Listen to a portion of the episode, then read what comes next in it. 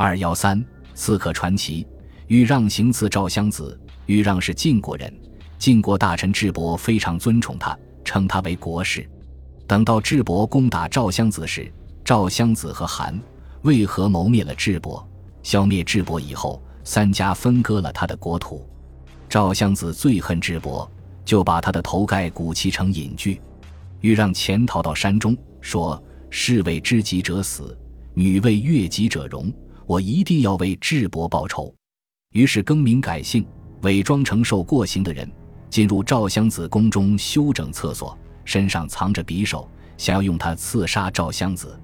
赵襄子到厕所去，心一悸动，据问修整厕所的行人，才知道是豫让，侍卫要杀掉他。襄子说：“他是义士，我谨慎小心地回避他就是了。”最后还是把他放走了。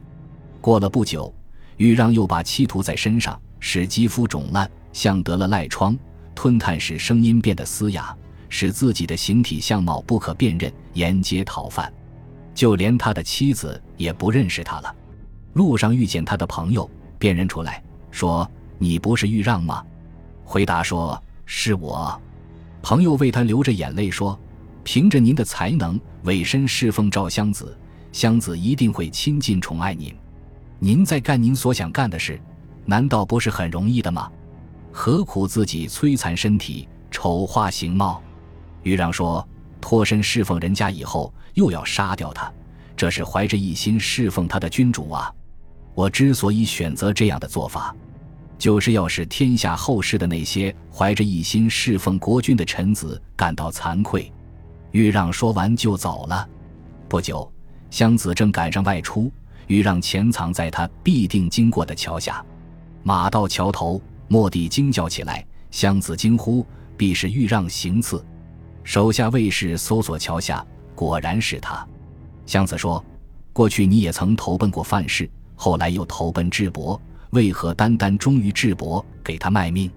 豫让说：“我在范氏、中行氏手下，他们以平常人待我，我所以用平常人的态度对待他们；至于智伯，他以国士待我，我所以用国士的壮举回报他。”湘子叹息了一声，流着泪说：“念你是忠义之士，第一次杀我，我不记恨，把你放了。这次你又来杀我，我怎好再放你呢？”豫让知道赵襄子是一位宽宏大量的贤明君主，便对襄子说：“今天我罪当处死，只请求把你的衣服用剑砍几下，以满足我为智伯报仇的愿望，我便死而无憾了。”湘子即脱下衣服传给豫让。豫让奋起举剑，跳起来连砍几下，大呼一声：“我可以到九泉之下向智伯回报了。”说完就拔剑自杀了。本集播放完毕，感谢您的收听，喜欢请订阅加关注，主页有更多精彩内容。